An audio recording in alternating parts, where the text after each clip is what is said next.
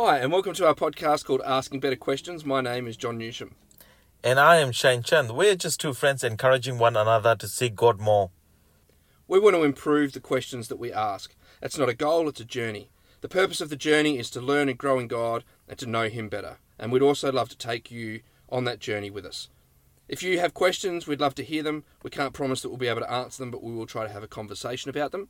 You can send those to askingbetterquestionspodcast at gmail.com or you can follow us on Instagram at Asking Better Questions Podcast. So, Pastor John, we have been doing a podcast and you know it's been 11 episodes in. This is our 11th episode. And what are some other podcasts that you like listening to? Well, there's uh, a few different churches that put out podcasts that I listen to. Um, and so I, I enjoy listening to a, I, I guess in that context, a normal sermon um, uh, just from random places around the world. Uh, and I do a lot of that while I'm driving. Um, but the one that's really intrigued me recently uh, is Tim Mackie, who does the Bible Project. Uh, he has quite a few different ways of putting out podcasts, and I've been really enjoying listening to him. Um, what about yourself? What do you like listening to when it comes to podcasts?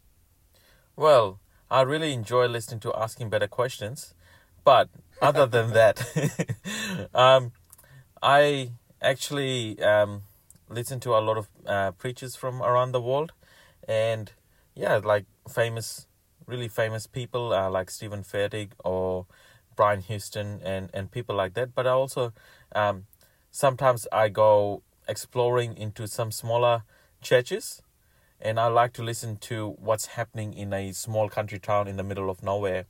So I actually go looking for and see what are they doing, what are um, what is how God is moving in their churches, and um, it's just it's just fun for me just to figure out what where people are at, and yeah, I just um, I probably don't listen as much podcast as you do because you probably have a lot of time driving Uber. Um, but yeah, I, I get here and there whatever I can listen to, I do.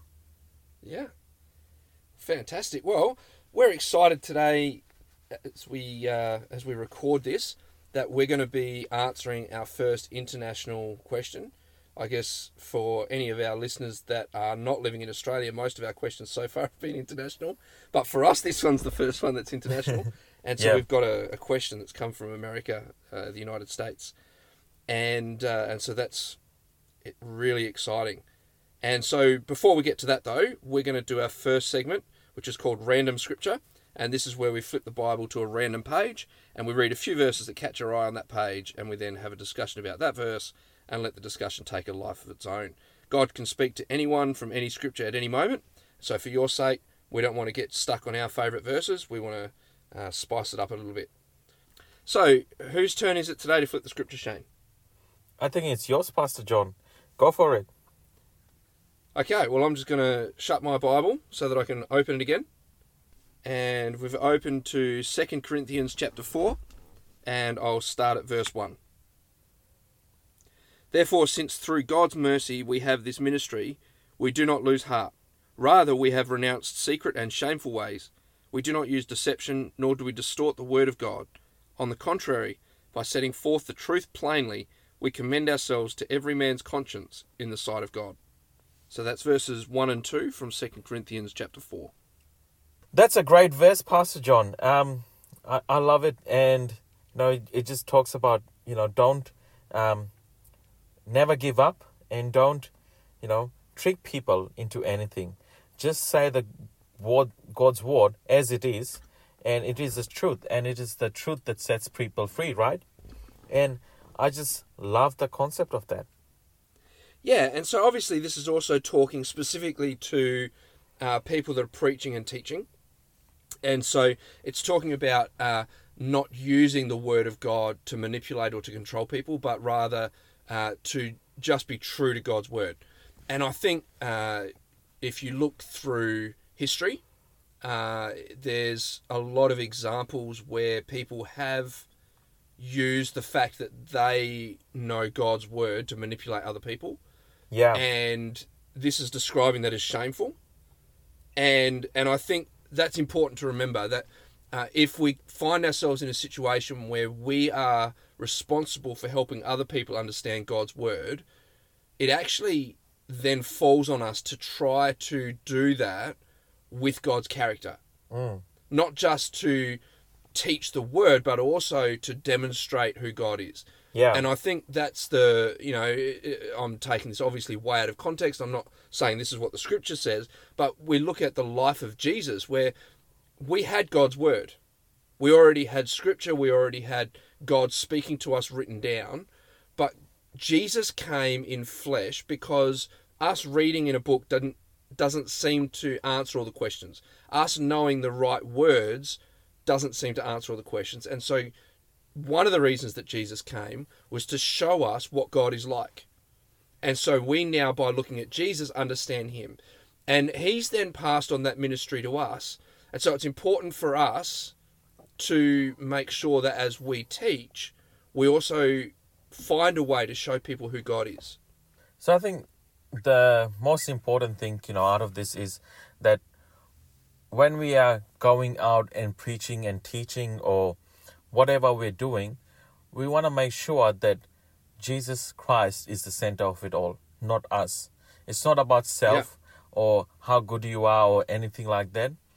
And I think that's the that's what the verses are talking about that we we continually look at ourselves and think, okay, what I'm doing is this gl- glorifying me or glorifying God? If it's in any way glorifying me, then I'm doing a wrong thing, and that is not good. And so, uh, we want to be people who actually strive to um, follow God and make sure that Jesus is the center of everything that we do. We don't want to say, "Oh yeah, it's it's all about God," but have my own way. We want to make sure that this is about God. This is the truth that uh, God has given us, and we're not changing anything just to suit ourselves. We're not changing words to suit ourselves, and we're not um, doing things that would bring benefit to us. We're not just saying, "Hey, look at me, how amazing I am." It's about, "Hey, look at God, how amazing He is, and what He has done in my life." And I think in this, like what God is trying to say to us is, let let's give all glory to God in whatever we have, in whatever we do, because at the end of the day, you look at it, He created this world, and everything in it belongs to Him. So how can we possibly say, this is what I have done for myself? God has created you, and you might have worked really hard in your life. You might have done uh, some amazing things, but at the end of the day, we need to be people who give glory to God and not to ourselves. I think that's something that's really important. And so when we go out to preach or to teach or to just even have conversation, are you leaving people with God? Are you are you constantly giving people God or are you constantly giving people yourself? Um, it's the important question we need to ask ask ourselves while we spend time with people in any way or form. Yeah, that's right. So, in the context that this is this verse is placed into, uh, it, it's talking about the fact that we're actually people are not going to understand what God's really saying. The message is veiled. The message is not going to be understood, and so. Uh, you know, we're we're putting it forward clearly is the phrase that's used here. We're setting it forth plainly, and the hope then is that people will be able will be able to understand what we're saying because of the clarity that we speak with. But underlying that, there's also an understanding that they're not going to understand everything we say. They're not going to understand lots of what we say if we're speaking God's word because they need actually to see in Jesus for them to understand God's word. The important part of that that I want to take out for us, though, uh, is that that means we're also not going to understand everything.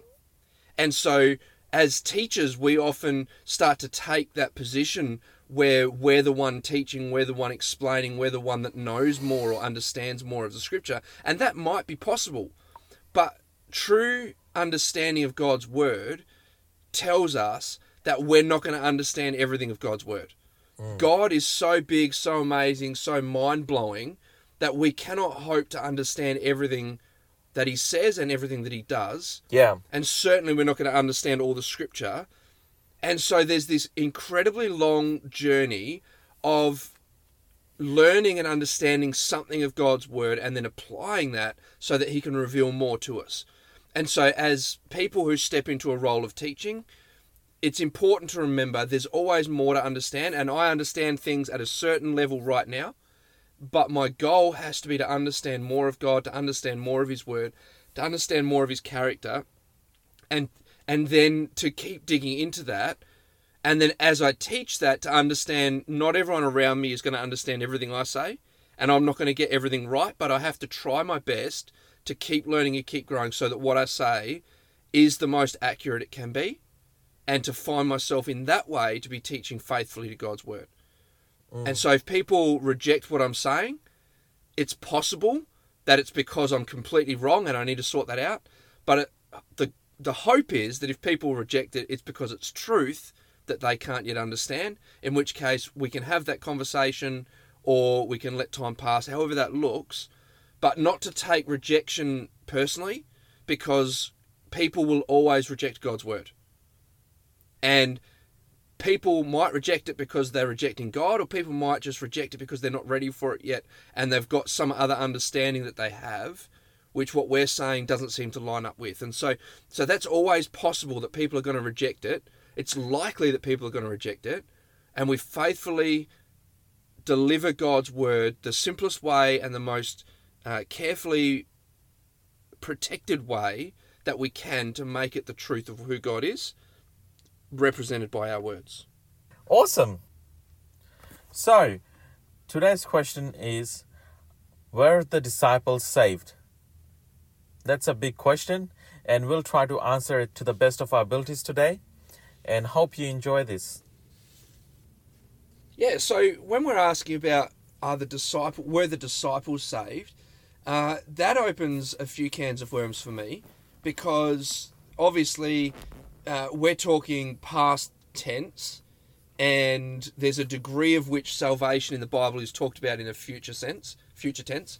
Uh, but also, there's several phases of life that the disciples go through and and so uh, if we're asking the question were they saved before they met Jesus or were they saved while they were following him before they understood who he was? Or are we saying were they saved once they understood who he was? Or once he died? Once he was raised from the dead? Or once they were baptized in the holy spirit? So there's quite a few gaps in the life there. And yeah. so i think if we just take a step back and have a, a conversation about what salvation is then we can probably have a better look at that question. Yeah, so salvation is uh, an act of being saved from something. In the Christianity terms, um, it, it, talks about um, being saved, accepting God, Jesus Christ as your Lord and Savior, which is something, a common term we use in our churches, and you will be saved. That yeah, that's right. And the name Jesus, uh, when he's given that name, that's in Matthew chapter 1, verse 21. It says, uh, speaking to Joseph, You shall call his name Jesus, for he will save his people from their sins. And, uh, you know, the, the translation that I was reading, most translations say from their sins. I was looking that up in the Greek and I was a little bit confused because it seems to be a singular word in the Greek and it's a plural word in all the English translations, so that threw me a little bit. But we won't get stuck on that one. Um, but the name Jesus actually means the Lord saves. And yeah. so this is one of the first references in the book of Matthew, not the first, but one of the first references in the book of Matthew to uh, the fact that Jesus is the Lord, which is from the original, uh, from the Hebrew language, uh, translated as Jehovah. That's the same uh, context. That's the reference that Matthew's making here. So it's it's aligning Jesus saying that he is God in in the language that we would use, but he's being called the Lord saves, for he will save his people from their sins. And so the goal of salvation seems to be that the Lord will save us from sin. That's what salvation sort of prophetically gets spoken as as we're talking about Jesus' life. So salvation in Christianity terms is about having a degree of faith and believing um, that God is your Savior and you will be saved. In Romans chapter 10, uh, verse 9 to 10, it says, If you openly declare that Jesus is Lord and believe in your heart that God raised him from the dead, you will be saved. For it is by believing in your heart that you are made right with God, and it is by openly declaring your faith that you are saved. So there's you know two things that you need to first believe in your heart, and then also you need to make it public. It says by openly declaring to to people that you are saved. So at the start of that statement, you said in Christianity, this is what salvation looks like. And I think that's important because the scripture you've just read, you've actually quoted uh, in that scripture, that scripture quotes from Joel, the book of Joel, chapter 2, and verse 32, where it says, Everyone who calls on the name of the Lord will be saved, which is the, the end of the little bit that you read there. Yeah. And that statement is made in the context of the Old Covenant. Yeah. And so that's part of the problem we have with this question is we're talking about salvation in the Christian context and it's very we're very quick it's it, right up front we're going to say Jesus is the only way to the Father. Jesus is the only way to salvation. Um, and uh, God has given no other name under heaven by which we must be saved is in the book of Acts. And so we look at that and and because we're taking the Christian perspective, because we're looking at it in this time frame, we're automatically saying Jesus is the only way for salvation. Yeah. And I'm happy with that statement. The problem we have with it is that not everyone was born under the new covenant. And so then we open up the other can of worms, which is what was salvation, what did salvation look like before Jesus walked on the earth? So this is where we get into a little bit of trouble because it's very it's like we're walking on incredibly thin ice in this discussion. And i'm very aware of that because i'm saying up front jesus is the only way to salvation. But that's in this context that's right now and before jesus came it seems like people still receive salvation but not in the same context and so we can look at the book of Hebrews, where there's a list of people who, by faith, did great things, and we're talking about faith in this in this statement. They did great deeds by faith. They did great accomplishments, or they they went through difficult circumstances and held on to God through faith. And you know, when it talks about Noah in that context, it actually says that he became an heir of righteousness by faith by by choosing to obey God by choosing to do things God's way instead of his own way instead of the way that made sense to him instead of the way that everyone else was telling him to do it. He did things the way that God wanted him to do them and as a result he became an heir of righteousness. And so within that context all of the people who lived in the old covenant that lived by faith still received the reward of faith, and that is righteousness. And now we know that the only way to attain that is through faith in Jesus. And it's it's almost like there's always only been one way. But it was a different way at different times through history. And so for Adam and Eve, the only way for them to have obtained righteousness would be to obey God and not eat the fruit.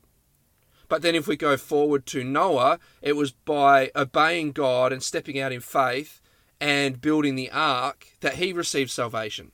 Yeah.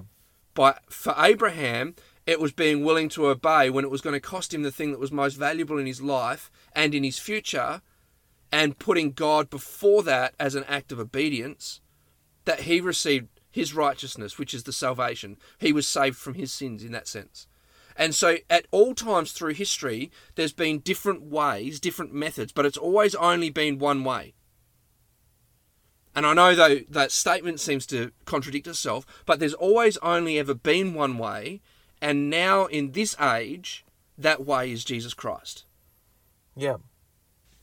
That's right. Um, in John chapter 3, um, John the Baptist, um, at the very end of this chapter, uh, verse 36, he says, And anyone who believes in God's Son has eternal life. Anyone who doesn't obey the Son will never experience eternal life but remains under God's angry judgment. I just thought that verse was very profound too. This is the start of Jesus' ministry.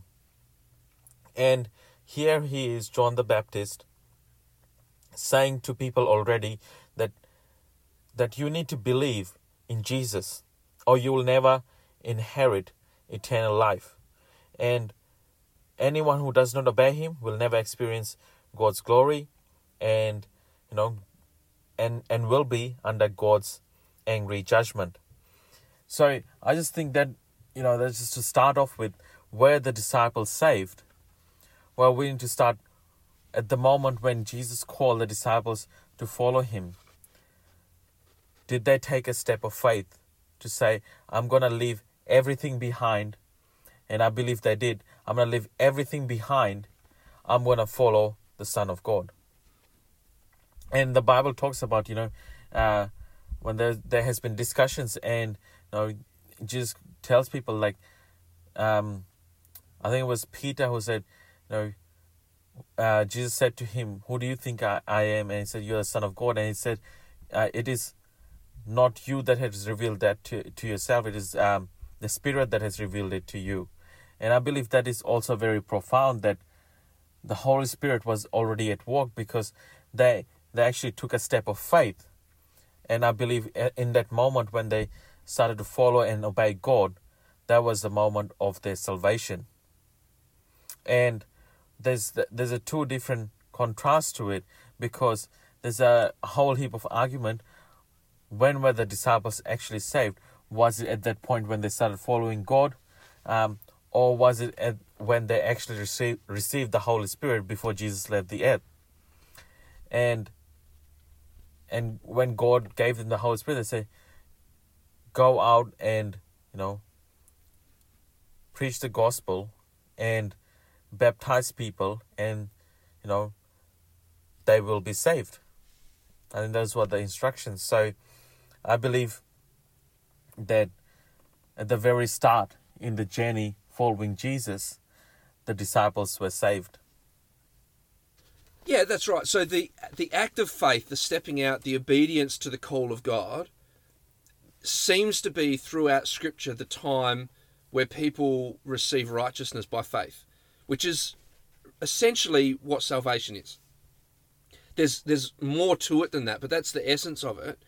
And so we we were having a discussion before we started recording this, Shane, and we were uh, talking about Hebrews chapter 11, the heroes of faith, and we were talking about what they did, and, and uh, I, one of us mentioned the the idea that they were saved by faith, and the, the question was sort of posed, does it actually say in Hebrews chapter 11 that they were saved by faith? And we sort of had a bit of a quick look.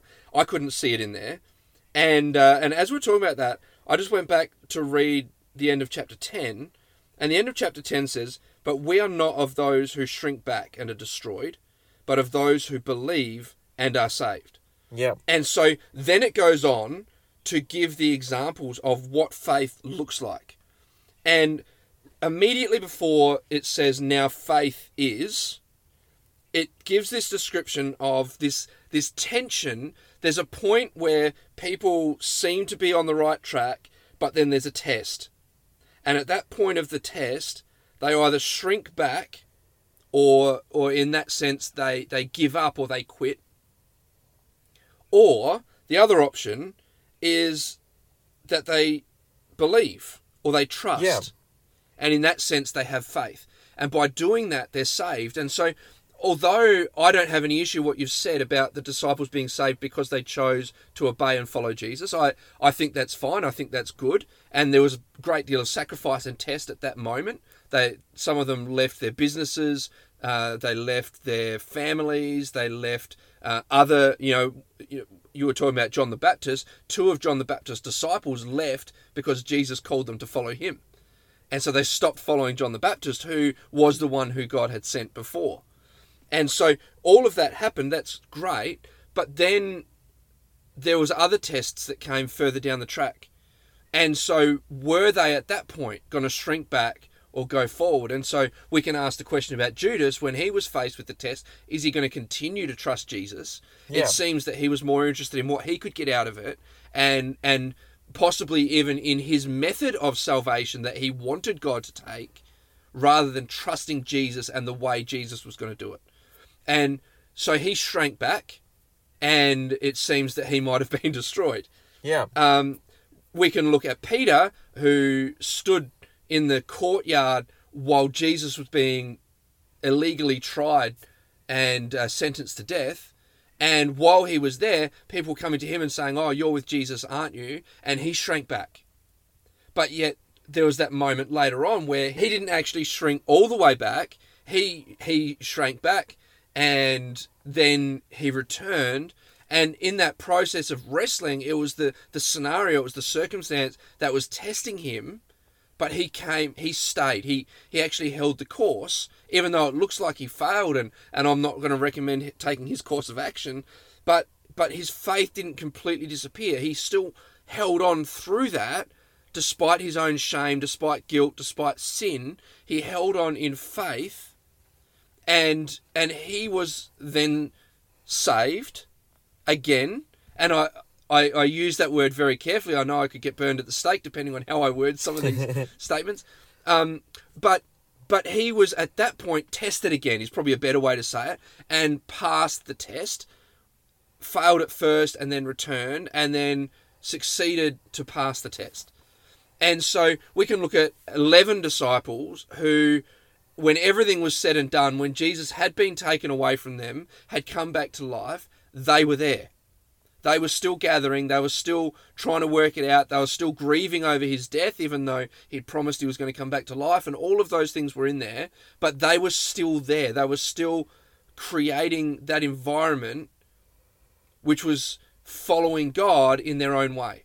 And so there's another test that comes and then there's other tests that come and and so there's the continual facing of the tests. And i'm not saying that any of us are going to face tests that are equal to that of adam or abraham or noah or anything like that. I'm not saying our tests are as big as that but there's tests that come in our life where maybe we've been praying for something for 10 years. Maybe we've been praying uh, for a loved one to get saved. Maybe we've been praying for a miracle. Maybe we've been just in a really difficult situation with our health and we're believing that God's going to come through.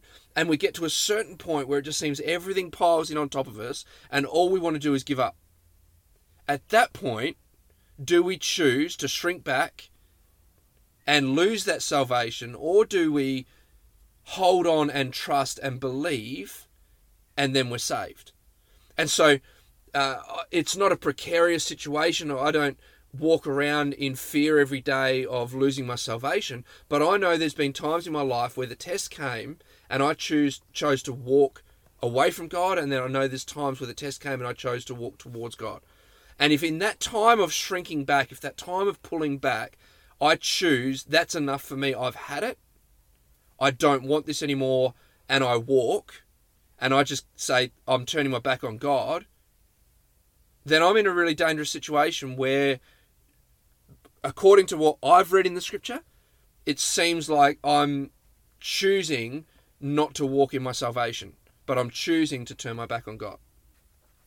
Great. So let's let me just um, talk for uh, about this for a second. You can be used by God, but that doesn't necessarily mean you are saved. And there's some examples in the Bible. For example, Judas, he was used by God. Know, he went out with other disciples and he performed miracles and you know he cast the demons. He did all of that, those kind of things, and and you can use him. Look at him as a disciple, um, as a disciple who wasn't saved, and we can have a lot of discussions around it. Or you can go and look at Joseph's brothers, and how they sort of, um, in the position that they put Joseph, how that affected their salvation and there's a lot of thing w- ways you can go about it. But yes god can use people that but that doesn't necessarily mean that they are saved. That's something we need to uh, think about and point out like um, because i have had many people in my life that would come to me and they they're being nice or anything but i can see looking back that god used someone in a different way to help me at one stage in my life. And that person never had a faith in Christ whatsoever. And I just love the fact that God can use anyone, but that does, doesn't necessarily mean that they're saved. And I, I would just like to, it just amazes me about just the word salvation. I know we talked about um, salvation and we introduced salvation, but is this something that salvation is, you know, God saving us from harm and God saving us literally from hell. That's what salvation like it becomes really real that if I don't have salvation, I could be going to hell. And that's somewhere I don't want to end up. And I, I really want to focus on God and be like, hey, God, I need my salvation. I And there's a lot of people that are lost out there. And and the reality is they are going to hell if they don't receive their salvation. And the, and the only way, as Pastor John mentioned before, is through Jesus Christ right now. And we need to actually go out, reach out to people, and make sure that they get saved. And as disciples of God, that's what we're walking towards. That every day we, we're making sure that we position ourselves where people can get saved. And we might have different ministries, but our end goal is that we want as many people that we know being saved in our lives. So, yeah. Well, I'm glad at the middle of all of this that you and I don't have to judge Shane. Um, the the concept of all of this, and obviously it's complicated. Obviously, it's multifaceted, and and at some stage, God is going to draw the line and say, "This is the judgment that I've cast," and we know that at that point, His judgment will be based on His mercy It'll be based on his love, it'll be based on his grace, but it'll also be based on justice. And so no one, when we look back on history, will be able to say God did anything wrong. Mm. And I know when we're looking forward, that often we look at things and it's hard to tell, it's hard to understand, and we question God a lot. And part of faith is when those questions coming up say, I'm going to choose to trust God Yeah. rather than to trust everything else. And when it comes to judging, judging, we can trust him. We can trust him that if we've spent our life desiring to be with him, that that will be our reward. And if we've spent our life desiring to never be with him, that will be our reward. He will give us what we want. He will give us the desire of our heart at that moment. Yeah. And so I'm glad that I don't have to sit in that throne and make those judgments. I'm glad that I don't have to uh, look at the eyes of people and try to work out whether or not they're saved. I can do my best to read the scripture, I can do my best to understand it, I can pray into it. The Bible talks about each person working out their own salvation with fear and trembling. And there's this concept where we actually have to look in and say, Am I following Jesus? One of the podcasts I mentioned earlier that I listened to, Tim Mackie, and I heard him talk about uh, a description of whether or not someone would be considered to be part of the church. And often we think of it as like a, a, certain value that if you have the right surname or if you have the, the right uh, the, the right pass to get in, that it's a, a set group. And so that would be like if we organise a family reunion, who do we invite? Well, you invite family, and it's a very simple question are they related? And depending on how big we want to make it, is to how loose that description is. So it starts off do we all come from the same parents? And so then it would be my parents and my brother and my sister. And then you would include spouses. And, and so you, you sort of draw that line. And by saying the phrase, we include spouses, it automatically says that person, that person, that person, they're in. Um, but to not say that makes you ask the question does it include, can we bring, is there a plus one? Do we bring our kids? Those sorts of questions. And once you answer those, those people are in. But it seems like the Christianity that the Bible describes is more like the question is someone a musician? And so in that case, uh, if someone has no interest in music and doesn't play an instrument, then they're out. If someone loves music but doesn't play an instrument or do anything like that, then to define them as a musician wouldn't be correct. But someone who is passionately involved with learning or developing their skill with an instrument, you would say they're probably a musician, or at least they're on the path to being a musician. If they're making money from it, then yes, they're they're a musician. But the the context of someone who used to be a musician and decided they're going to put their guitar in the cupboard and never play it again because something's happened and they've decided that's it, I'm done, I'm no longer going to play that, you can no longer define them as a musician. But someone who has only just picked an instrument up and they're they're determined that they're going to practice it, they're going to learn it because one day they're going to try to make money out of this, then you'd say, well, they're a musician. Now, the person who's no longer a musician is a much higher level of skill at music, but they're not on that path. They're not interested in it. And so then if you take that back into the context of Christianity, the question becomes are you walking towards Jesus or are you walking away from Jesus? And I actually really enjoyed that description of it because it simplifies a few things. It's not how well behaved I am, because if I've come from the worst of worst of worst of sinful situations and I've chosen at that moment I'm going to follow Jesus, then a lot of the things might change immediately, but a lot of things are likely to change over the journey of the rest of my life. And so if I compare myself to the people around me, my behavior is not going to measure up at that point. But someone who grew up in a Christian family, grew up in church, grew up in religious culture, and who has learnt all of the good behaviors, but is now on a path where they're not interested in God, they're not interested in church, they're not interested in scripture, they're not interested in any of those things. They can't define themselves as a Christian, even though their behavior is better than the person who's just come out of sin. Mm. But one person is on a path towards Jesus, and one person is on a path away from Jesus. Yeah. And really, I think that simplifies everything. And so in my life, I need to ask the question Am I desiring God? Am I wanting to follow Him? Am I choosing when the when the test comes, when the choices are before me? Am I choosing to follow Him, or am I choosing to follow something else, either my own desires or the world's uh, temptations or whatever it is? Am I choosing to walk away from Him when the options are given? or am I choosing to follow him? Am I thinking about finding him in the scriptures? Am I thinking about going to church to meet with him?